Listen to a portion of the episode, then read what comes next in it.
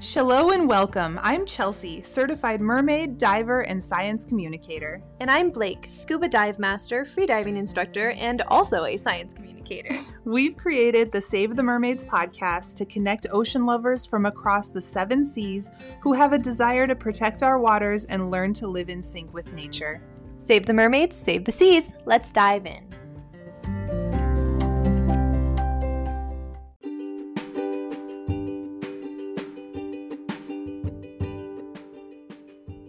Here at Save the Mermaids podcast, we are always looking for fun and sustainable businesses to support.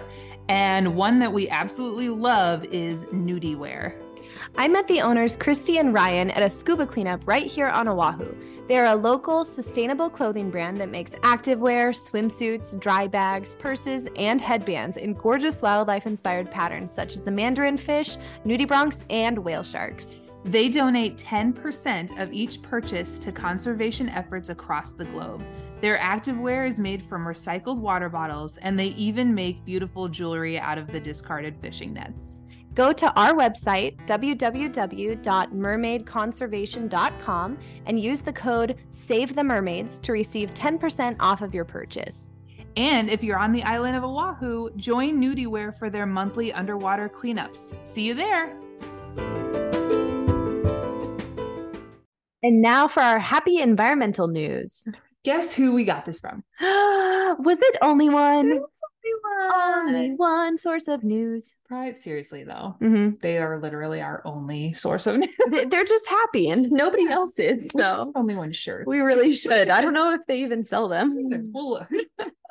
okay, so um, according to Only One, Mexico has announced 13 new protected areas as of uh, mid August. So Mexico will establish six new national parks and seven protected areas covering 17,918 hectares.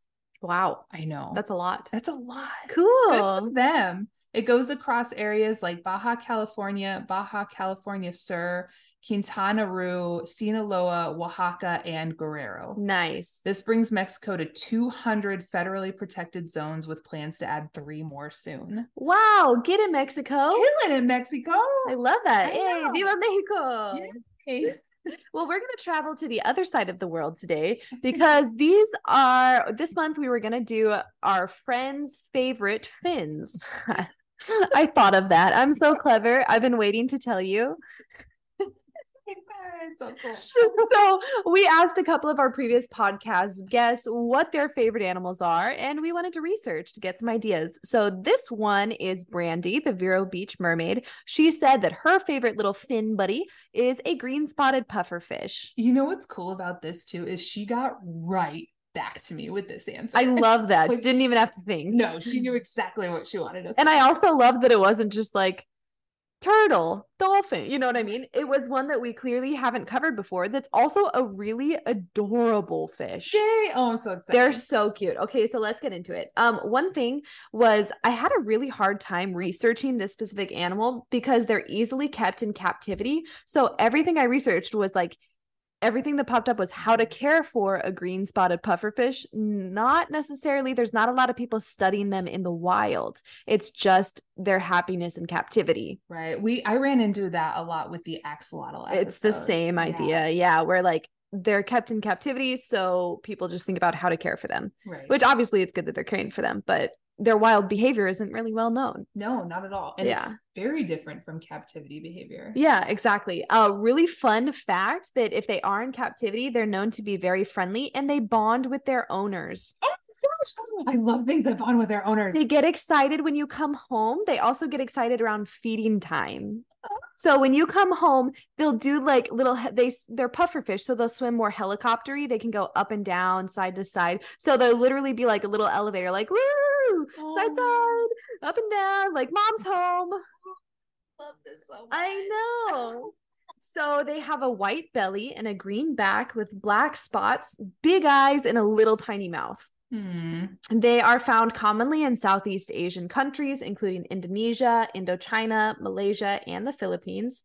Uh, they love coastal areas. They can do freshwater rivers as well as other shallow areas and in the sea. So brackish water. Okay. Yeah. Oh my gosh. Uh, they're one of the few ocean fish that can survive both saltwater and freshwater. Oh, that's cool. Yeah, kind of like a bull shark. Yeah. Yeah, that's pretty much it. Those two. right? Uh, these fish have no pelvic fins, and instead they use their pectoral fins to maneuver, allowing it to swim forward and backward, like I said, with lots of energy. So they're more helicoptery rather than just a traditional like swooshing of a fish. That's so neat. Yeah, so get yourself a little pufferfish when you come home. He'll be excited. Just oh my gosh. Don't we know somebody who has one of those? Um, I don't think so. Oh, okay. I I, you're probably thinking of Hillary. She has the green, the yellow box fish. that's what I was thinking. and it's yeah. kind of a similar personality type of fish. Yeah, Frank. It- yeah, it seems Yeah. like it. Yeah, yeah, yeah. Um, the thing though, if you are gonna have one in captivity, they live for 10 to 15 years. So it's a commitment. It's like a dog. That's exactly like a dog. You think fish to be like maybe five at the most, Yeah. like a hamster. No, it's it's it's pay attention.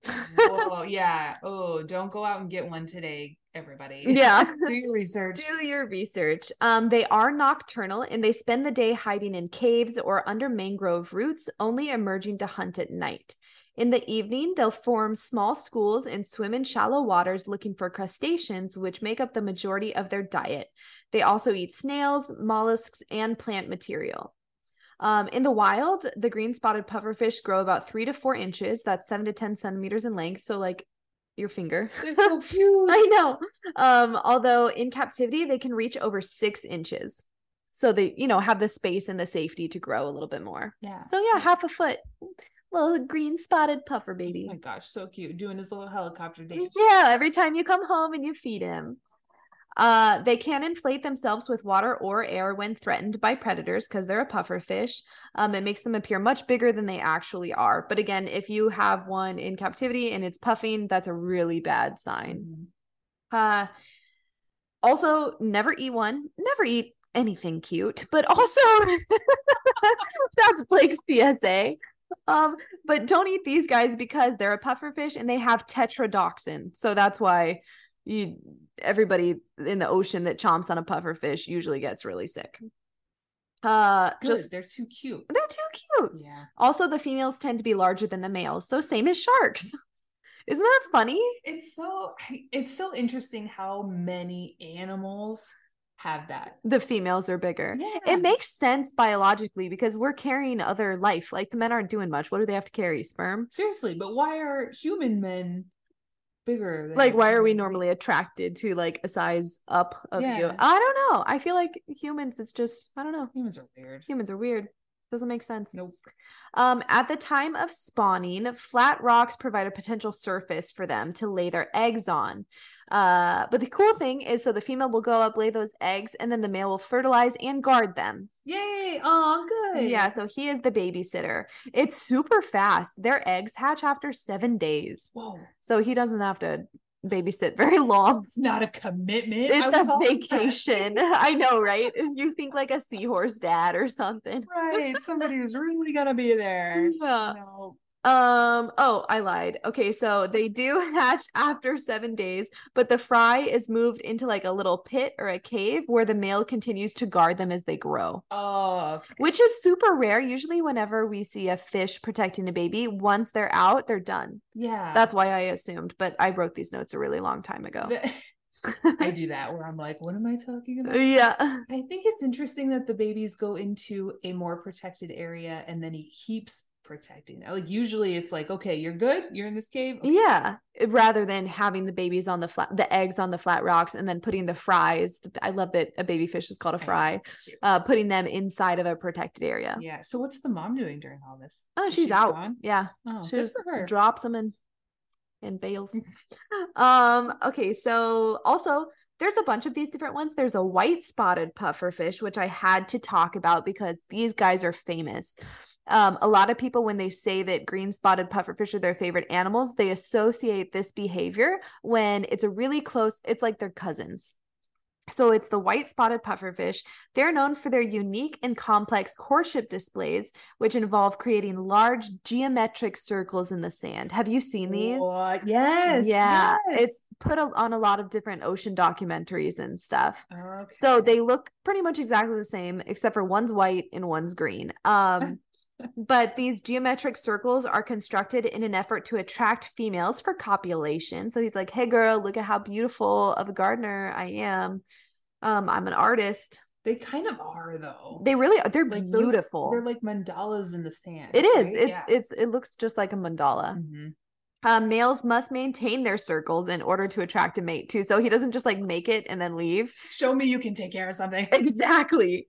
Um, a female will evaluate the structure and choose to mate with the males only after evaluation and the completion of other mating behaviors, like a little dance and stuff. But she'll literally go from structure to structure of a bunch of these dudes and be like, mm, that's the prettiest mandala. I'm going to stick with that guy. I'm obsessed. But this is the white one. The white one. Yeah. So this Oh. is really rare, but they're honestly, they're the exact same fish as everyone's a different color, is what it looks like. Yeah. I love this so much. I would freak out if I came across one of those circles. I know. I'd be aliens. Aliens. I think everything's aliens. um, okay, so this I wrote in my notes seems shady.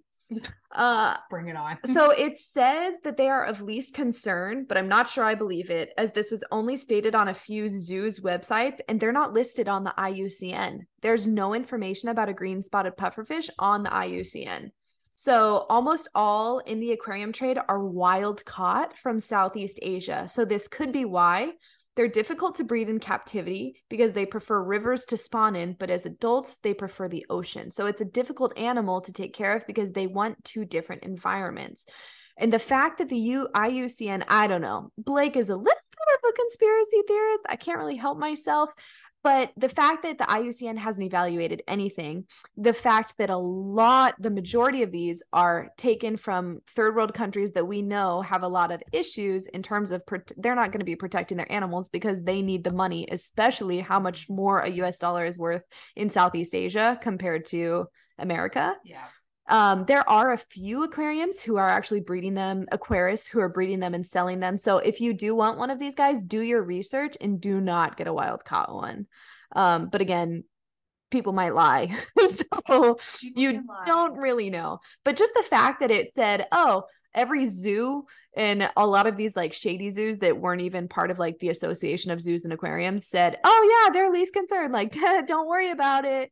It's like that's a lot. There's a lot of layers. Exactly. So I didn't really I I tried to go deeper, but there was not a lot of information except for how hard they are to get in captivity to breed because they love to breed in freshwater, but then they want to move to saltwater. And you can't it's difficult to create that environment in captivity. in captivity. captivity, and I'm sure it's very, very hard to track. Like hard to track Yeah, in a place where it's a little sketchy. exactly. You know there's just a bunch of dudes out there with nets scooping them up to make Mhm. money for their families. You know what I mean? Right. So Oh, no. it's layered it's it reminded me a lot of like shark finning Yeah. research because we see that where the guys are making a bunch of money doing this and you can't even get somebody to change their career to protect you know the green spotted pufferfish because they have no other options Right. in in that area of the world Oh, so yeah if anybody wants any scientists listening or non-scientists go protect the green spotted pufferfish even if it says online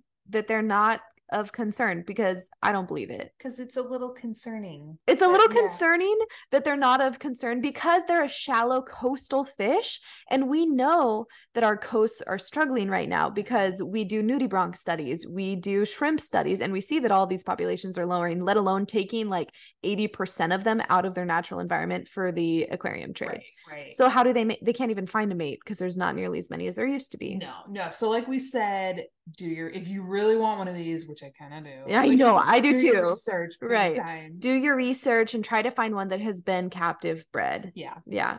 Oh, and Yeah. make sure you can take care of it, and you're willing to commit 15 years to 15 years is a long and happy life for a green spotted puffer.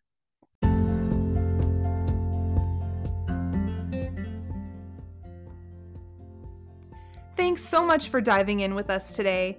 Please make sure to follow us on Instagram at Save the Mermaids Podcast. Visit our website at www.mermaidconservation.com for all the podcast merch and our eco friendly favorites. And don't forget to join our Facebook community, Save the Mermaids Podcast Community. This is where we will post our monthly meetups, share our favorite underwater adventures, and connect with like minded ocean lovers all over the world. Until next time, mermaids!